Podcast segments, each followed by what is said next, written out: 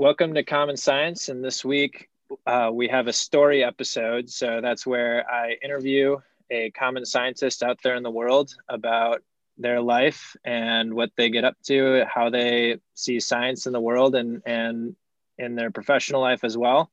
And today I've got Louis Milke on. He's a good friend of mine. I know him from high school.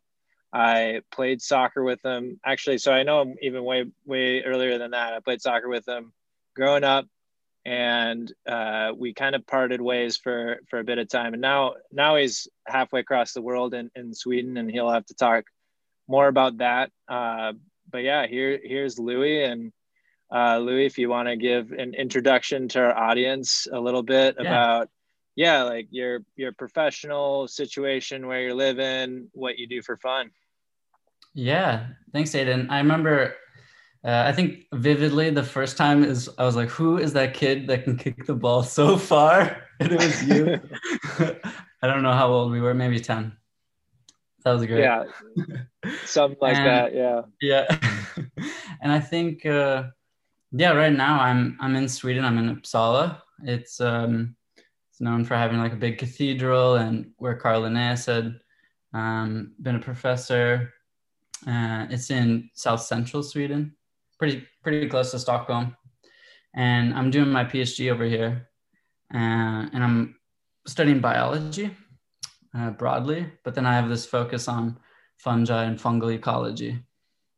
So things involving carbon cycling, like decomposition, forestry, and lots. We can get into that more.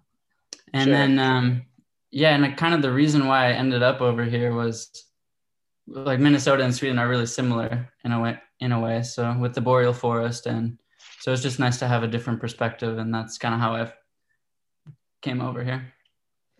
And yeah. What do you get up to for fun out there? For fun, so outside of work, I'm camping a lot. There's a lot of nature reserves and forests, and so I'm getting outside. We have chickens at our house, so I live in a collective with there's 6 of us. There would be 7, but one person's stuck in Belgium with restrictions. And so, there's lots going on in the house. Yeah. When you say a collective, what do you mean by that? Yeah. So I would say, that's a good question. I think really the definition could vary quite a bit depending on the collective. So some collectives are like really close, tight knit, and they'll make food together every night and shared food, but our collective's a little bit more independent. So we'll have those occasional get-togethers, but we have a big house and we each have different rooms, and there are 2 couples in the house. So it's, we share like cleaning duties and things like that. And then we also plan events like outside of the house as well. Did you kind of intend to live in a collective, or what did it just kind of happen, or how'd that come about?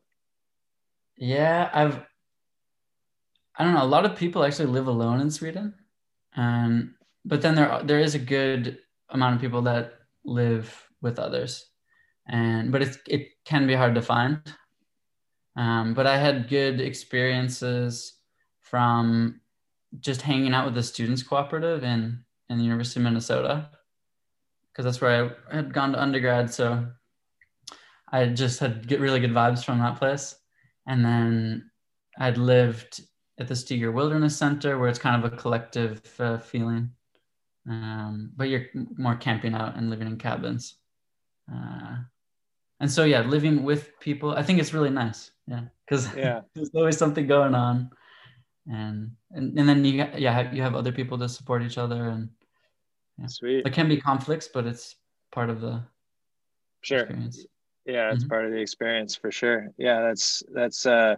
That's fascinating to hear, because I've like dabbled into looking into something like that. I'm not sure if my lady friend Lauren would be into the collective living environment. But yeah, that's cool to hear. And that's cool to hear. I definitely subscribe to the idea of when you can share, why not? And so if you're sharing space and all that sorts of things, that's awesome.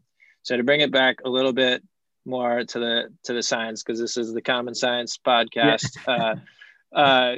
So we went to high school together. We played soccer together. You were a year older than me, and you went off to university. You went off to the University of Minnesota. And yeah, how'd that go for you? How did you land on biology as a place to study? Yeah. So I remember we were in biology class together, and you were so much better than me at all the exams. And I wasn't so interested in it at the time, maybe because of the teacher, or I don't know, but I didn't find as much of an interest in it. And then I started as an undecided major and didn't know what I was doing, but then just always knew that I really loved being outside, and I love nature and just understanding what that really is. Mm-hmm. And so I kind of got into soil science and climate change, learning about climate change and activism, and then yeah, I'd been interested in doing research just because I'd always wanted to be a scientist. It was just this maybe it was from my dad being just talking about geology all the time at home. And just that, I think that's kind of where it came from. Yeah, and to dig a little deeper into that, why was your dad talking about geology all the time? And what is geology too for the layman? Yeah, I mean it's a study of earth systems, and could be as simple as studying rocks and mineralogy, to maybe larger like geophysical problems with Earth's lithosphere. Yeah, so I think it varies quite a bit. I mean, I'm not super good at that type of research. I don't know so much about it actually, but like I'd only taken an introductory class. But I think that was where it kind of came from, that inspiration, because my dad was always so curious, and I mean he would show me the like algae living in the creek next to our house, and he forced me to be outside as a kid. So how did he do that? He would take away all electronic devices in somewhere, and I couldn't find them.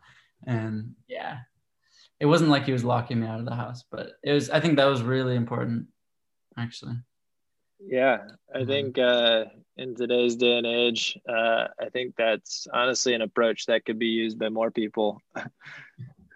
Like I mean, one thing that I've just observed is, I mean, obviously the trappings of social media and kind of the damaging effects that can have on young people. And one thing that I definitely appreciated, they've been few and far between, just because obviously life involves just traveling around and spending time in different places. But I always appreciated going out on hikes with you, and especially being somebody so knowledgeable about fungi in particular. And we can dig more into fungi, but just walking with somebody who's just completely jazzed about being in nature and completely jazzed about the different species is just, yeah, an experience that I think more people should have.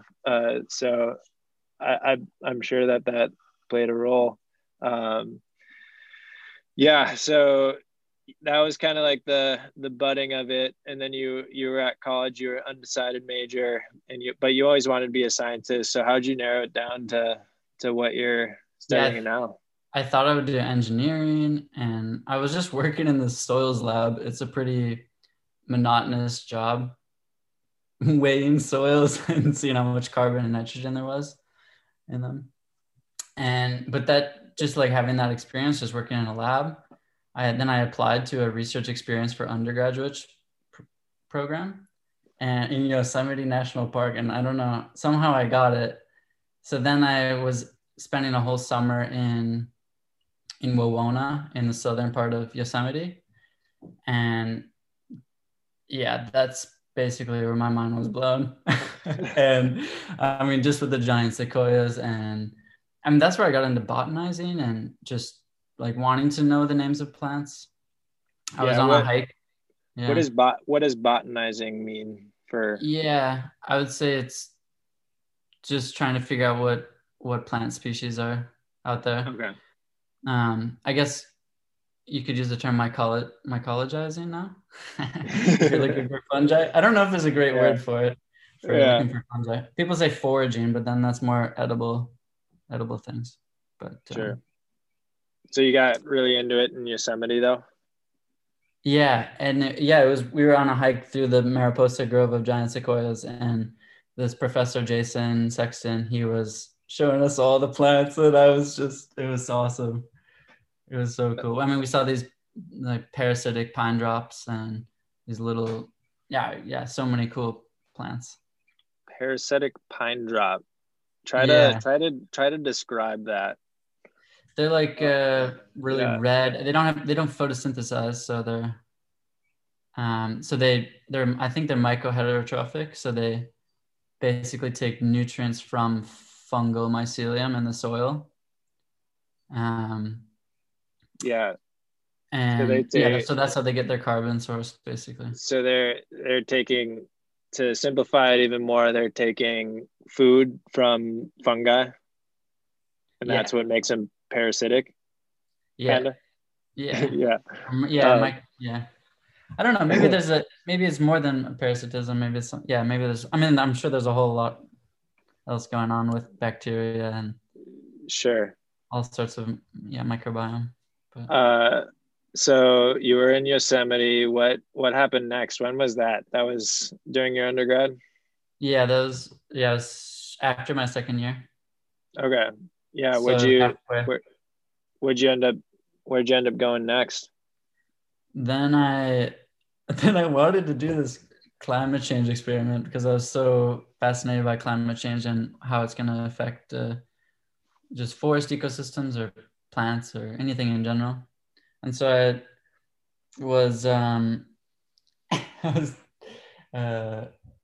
had contacted Rebecca Montgomery. She studies plant phenology and forest ecology in general, and was asking her if she wanted to do some sort of UROP project, which is undergraduate research opportunities program.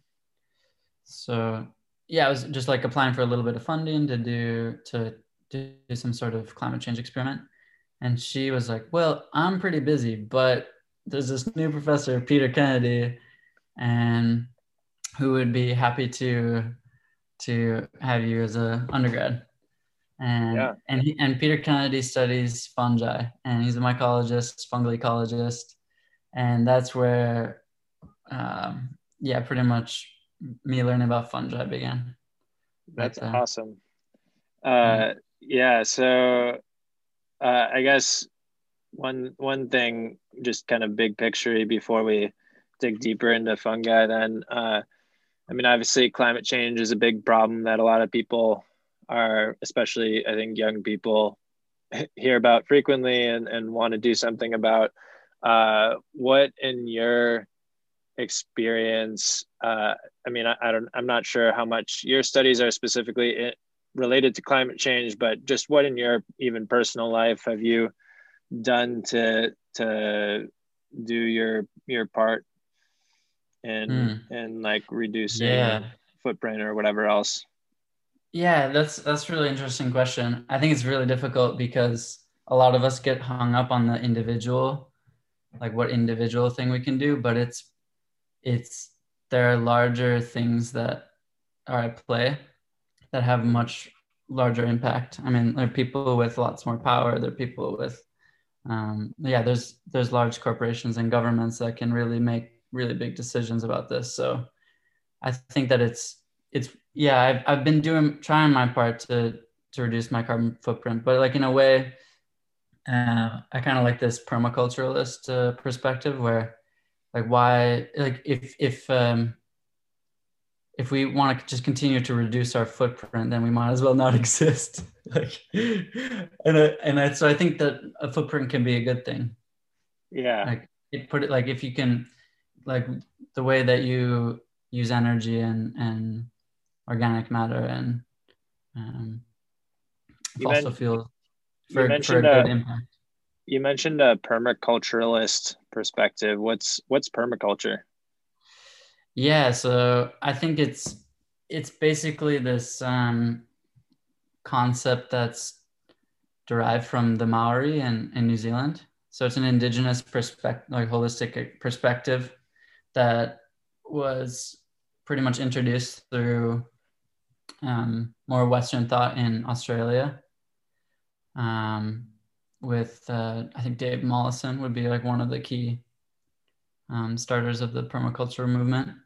But it's basically taking this indigenous way of knowing things and a philosophy in farming and culture and trying to create this sustaining life with, there are a lot of different dimensions to it, basically. Sure. But, yeah. Sure. That's super fascinating. So then you got into fungi though, and you started to deep dive into that after your experience with Peter Kennedy. Yeah. One experience that I thought was just, spontaneous and hilarious. So after I graduated, I was working at the University of Minnesota as well. And yeah. I was eating a sandwich or something at Mim's Cafe, which for those who don't know, that's in St. Paul, Minnesota, and it's right by the campus. And sure enough, Louis, who I haven't seen in who knows how long, wanders in, and he's on his way to mycology club, or the study of mushrooms club. Yeah. I don't know if you remember that at all, but was it the Minnesota Mycological Society? That's what it was. Yeah. Yeah. Yeah. And a shared friend to Reagan McCormick was along, right. and you were just like, oh, hey, do you want to come with us to the Minnesota Mycological Society meeting?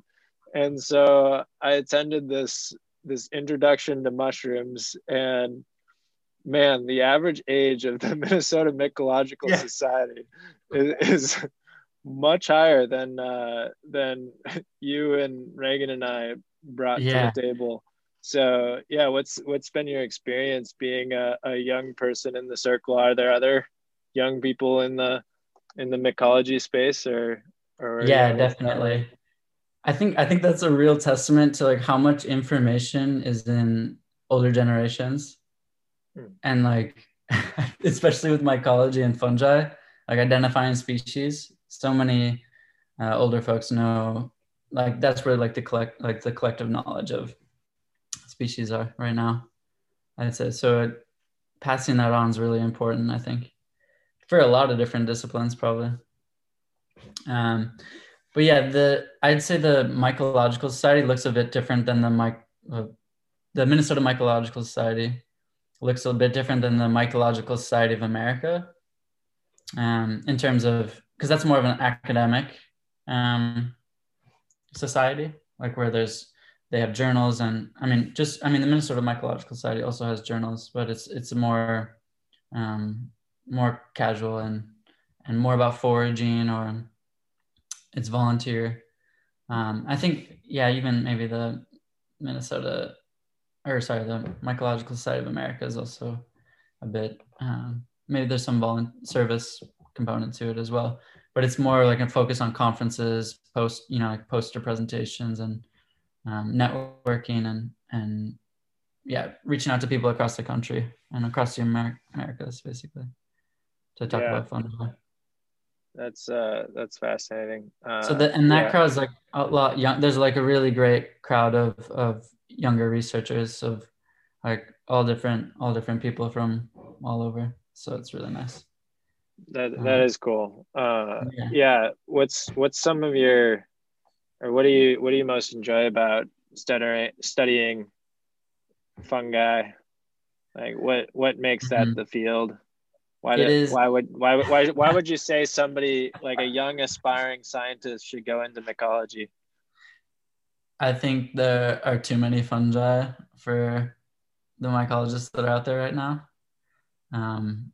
I mean, there's a lot that we don't know about them, and like all the different secondary metabolites that they produce, like whether you're interested in medicine or if you're interested in farming and forestry and looking at the different interactions between different species, or just like on a interest in a physiological level on how different cells with like many different nuclei function. And I think there's lots of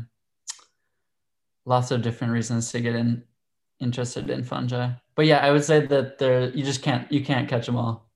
You just can't. There are too many, and there's so many varies of lifestyles, like parasites, wood decomposers, mycorrhizal fungi, which are they establish a symbiotic relationship with the tree and exchange like different nutrients in the soil, water, kind of an extension of the root system for the tree in exchange for carbon, photosynthetates from a tree or other plants. I mean, most plants have this relationship. Like I think there's estimates between 70 and 90% of land plants.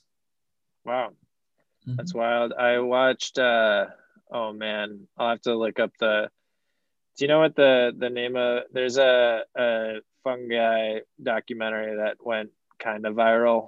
I think it was hosted by, what was the name of the super popular Paul Stamets. Yeah. Did you ever see that documentary? Oh, I actually haven't watched it. It's probably really bad. No worries. But I've watched a lot of the footage though, and from different places, and I've definitely listened to a lot of Paul Stamets and seen a lot of the photos from Louis Schwartzberg, and yeah, it's super nice that they're getting the spread in the word. Yeah, I'll have to link that in the show notes, because I just remember the visualizations of fungi growing, and then also, the mycorrhizal networks like you're talking about under the soil, and how some of them, or we think they communicate. But I'll definitely have to link that. Speaking of Paul Stamets and then this podcast too, I was curious, being on the academic side of science, what do you think of kind of these? I mean, Paul Stamets, for one, he's kind of a popular science figure. Yeah. He's also got a lot of other things going on, but what's your kind of philosophy as far as communicating science or I think these people are really important for spreading the word. And I think they get people excited. I think that's really good. And they also, a lot of them don't have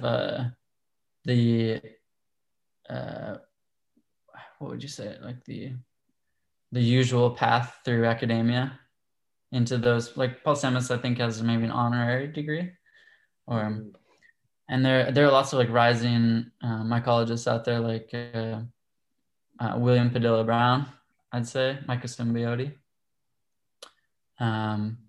who they're just like, they're doing science in like an alternative way, and it's super cool.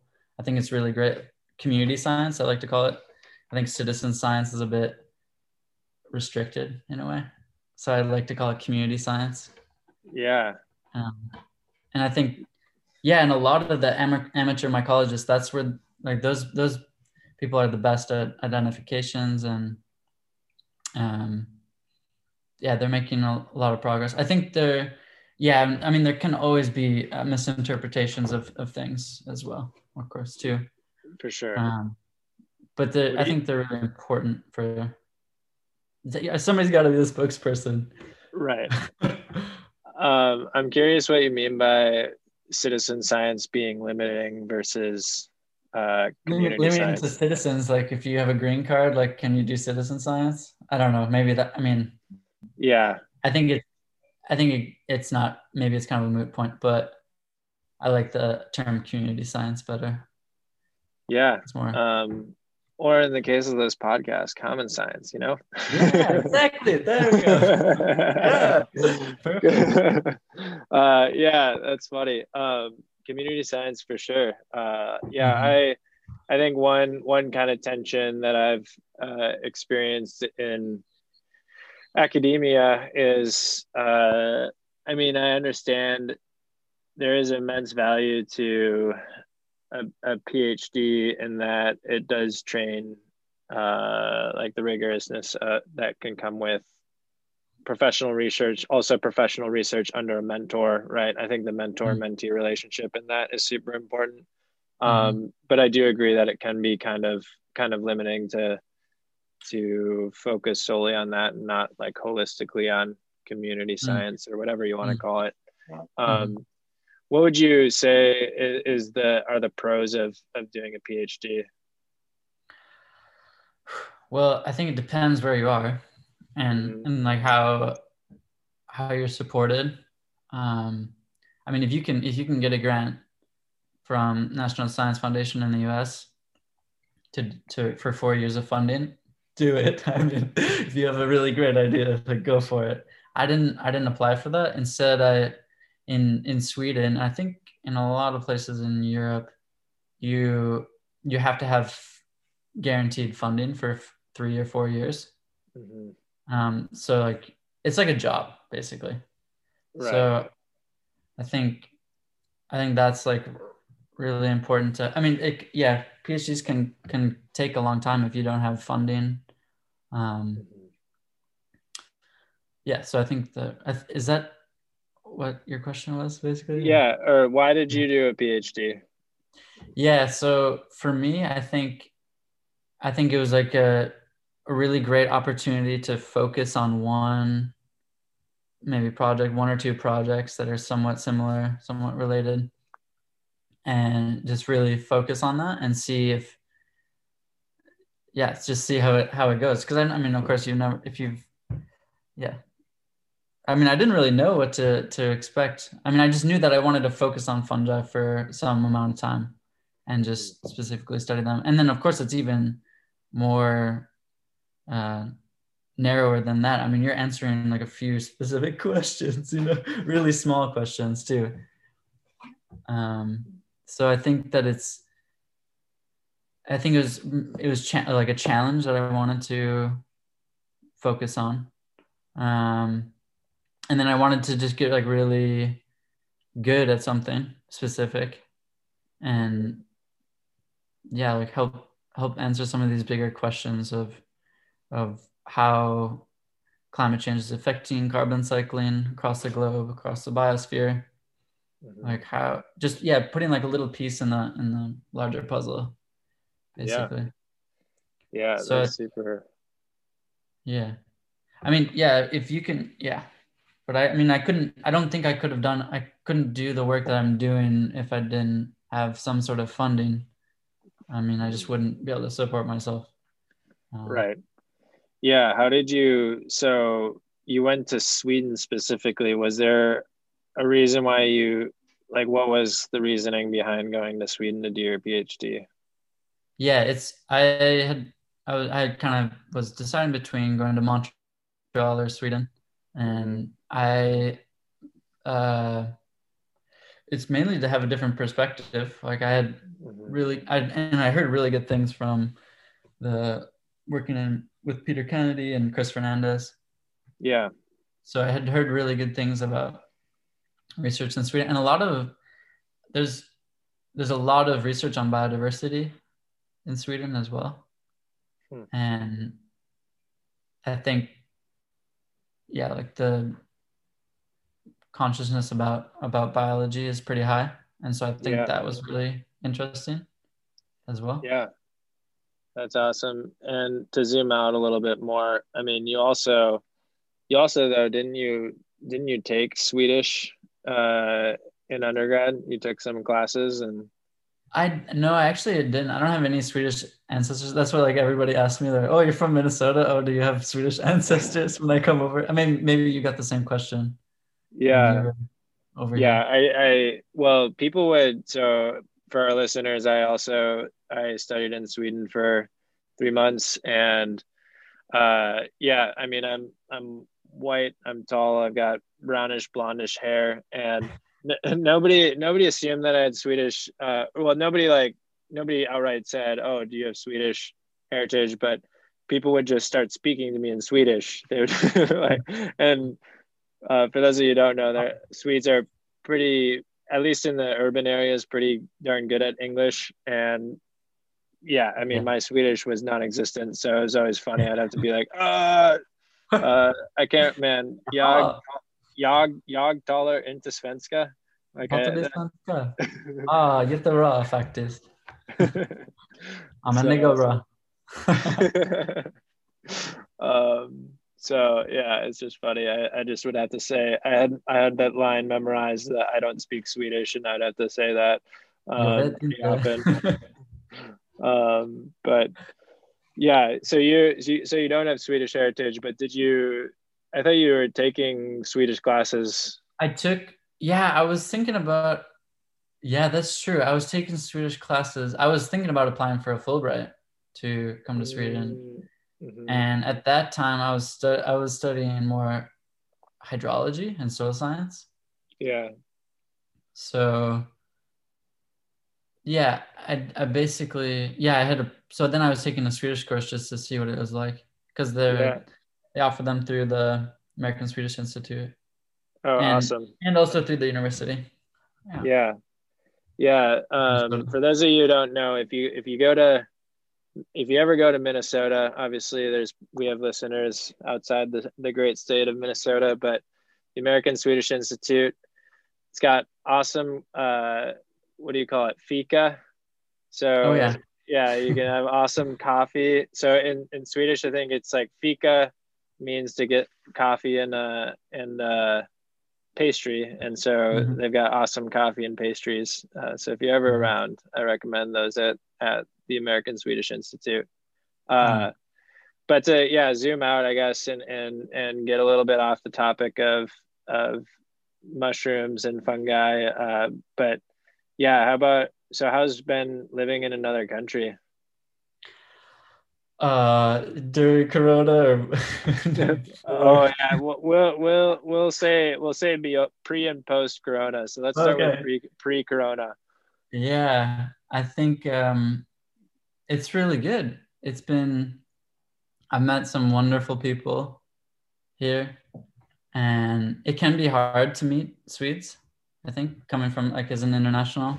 But if you join some clubs or some organizations outside of what you're doing, then you click Google Translate on the website if you can't read it, or then you can find some common interests with people, and it's not so hard to meet people. And that if you find the right channels. I think it depends where you're coming from and how you would meet people normally before. But it's not so far from Minnesota, I'd say. Yeah. For a lot of reasons. Yeah, right. Sorry, go ahead. No, you go ahead. Oh, I was just going to say, care to explain the Minnesota-Swedish connection for those who might not be familiar? Yeah, so it's basically during the potato famine, there were a lot of Swedish immigrants that went to the U.S., and I think it was around 1 million. I think it was something wild. A large number of people, mainly from, I think it was Smoland. Don't quote me on that. Smoland. Yeah. And I think a lot of people had moved to the US, taking that voyage. And there's a strong Scandinavian connection to Michigan. I mean, Michigan, Vermont, the Northeast, and Minnesota, and lots of other places too. Yeah, I think one thing I noticed just when I was in Sweden, I mean, you're right that it's very similar in a lot of ways, and that Yeah, I mean, the natural environment in particular, it's like I would go fishing with my host brothers, and they'd have the same fish. They'd have pike and perch and I mean, pine trees everywhere and all of that. Yeah. And then the other thing too was the diets. The Swedes are also, if anybody knows, I mean, Minnesota is a pretty diverse place to an extent, but the kind of stereotypical Minnesotan diet is pretty bland. And so the Swedes are also, like that. I don't know if you noticed that, but my host fam, we went out to get pizza, and I got, I can't remember what I got. It was like the Aztec pizza slice. And it was, I mean, in my book, nothing hot. And I offered some to the rest of them, and all five of them just shook their heads. Yeah. So that's pretty funny. Yeah. I think some of my, I also, the Swedish meatballs and potatoes is like super, super common. But yeah, I mean, there's lots of other stuff, lots of other food too. But I think some of my first impressions were in Uppsala. I was like, wow, I can bike everywhere, and there's a trail, and it's amazing. And then almost every house had an apple tree that was super old and bearing the most ridiculous amount of apples when I arrived. And there's just so much fruit everywhere in everybody's yards and all of. So that was something I really noticed that was strikingly different. And then of course the train is so quiet, like from between Stockholm and Uppsala, you just can't even, you barely can hear it while you're on it. Yeah. And yeah, it's really nice. Yeah. So you'd recommend Sweden to any, I don't know, I mean, just kind of anyone who can? Yeah. Yeah, it can be hard to, it can be hard to stay in Sweden, just with residency permits and things like that. So you have to plan it out. Yeah. But yeah, if you do a PhD, you can apply for a permanent residence when you're done. Dang. Is that something you've considered? Yeah, I've considered applying for the permanent residence. Then I have to stay in Sweden for 6 months of the year. I think until, I don't know, I haven't quite figured out the details. Yeah. There's some logistical problems. Yeah. Like, I mean, like any travels abroad, but I'm sure it's come with a lot of value. What kinds of trips or I mean, I suppose it's COVID now. I guess we can get to the COVID world in Sweden. How's that been? It's of course there's no like large events, and with median of more than 8, I think it's 8 people now or something like that. I mean, yeah, you shouldn't meet other households, and but masks are just not so prevalent in the grocery store, and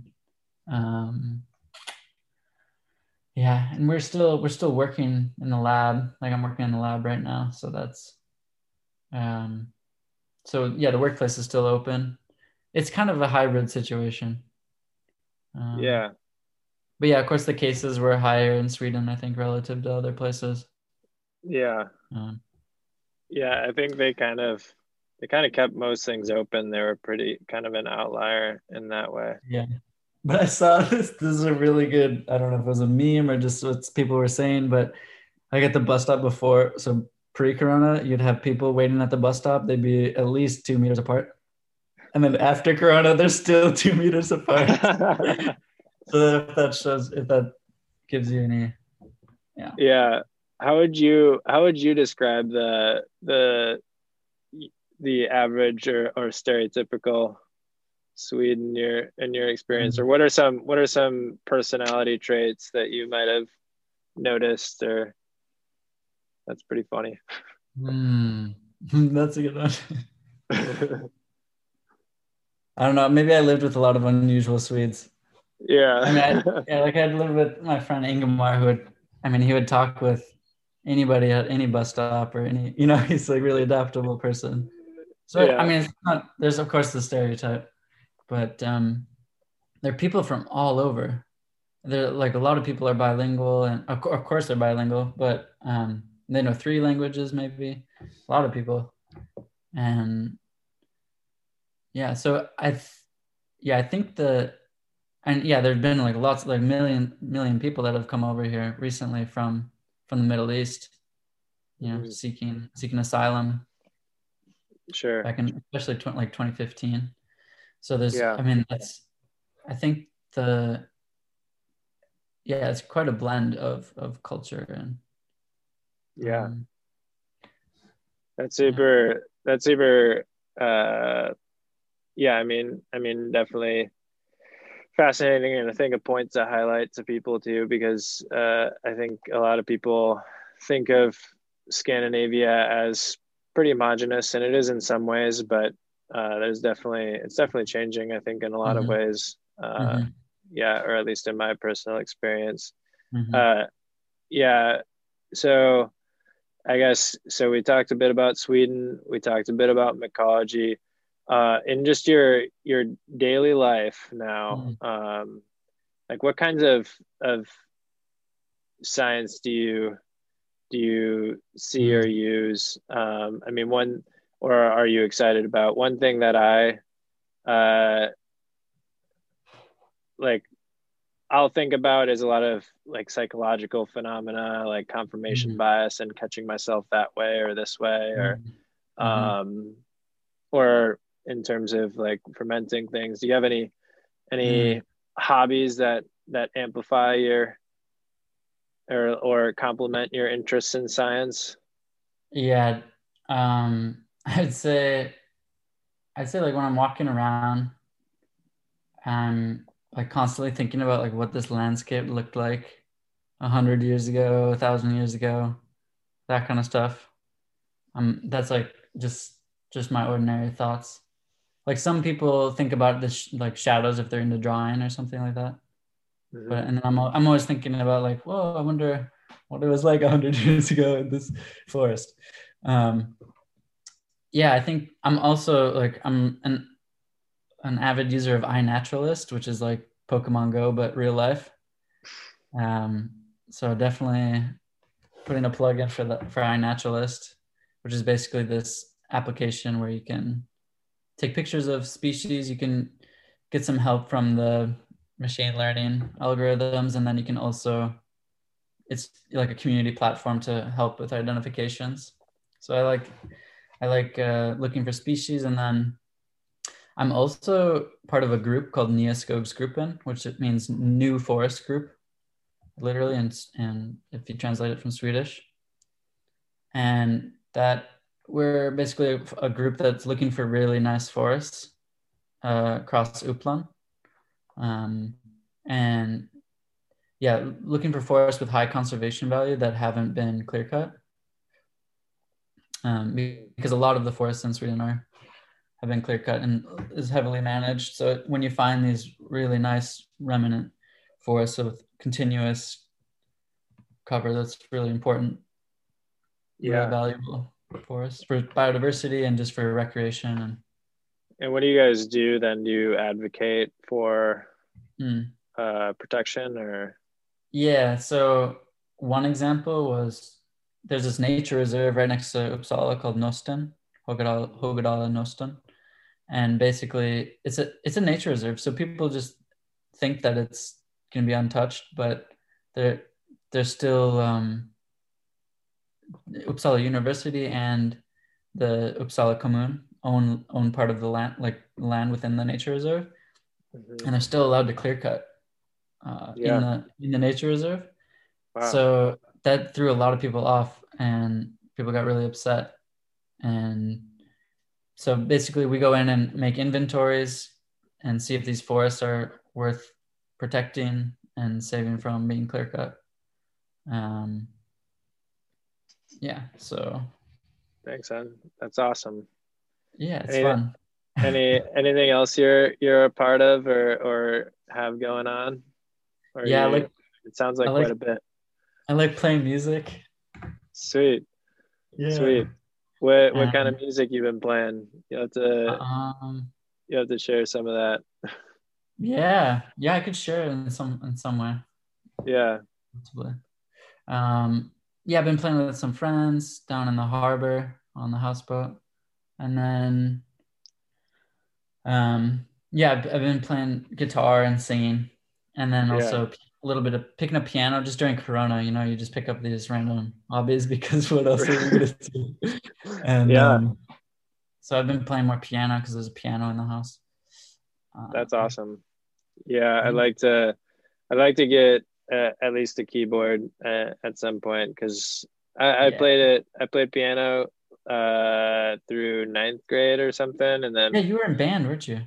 Not through high school, just through like 9th grade, I think. And then I just kind of dropped off, and I wish I'd kept with it. My partner Lauren, she's an awesome pianist, and so I'm hoping to cop some lessons off of her at some point down the road.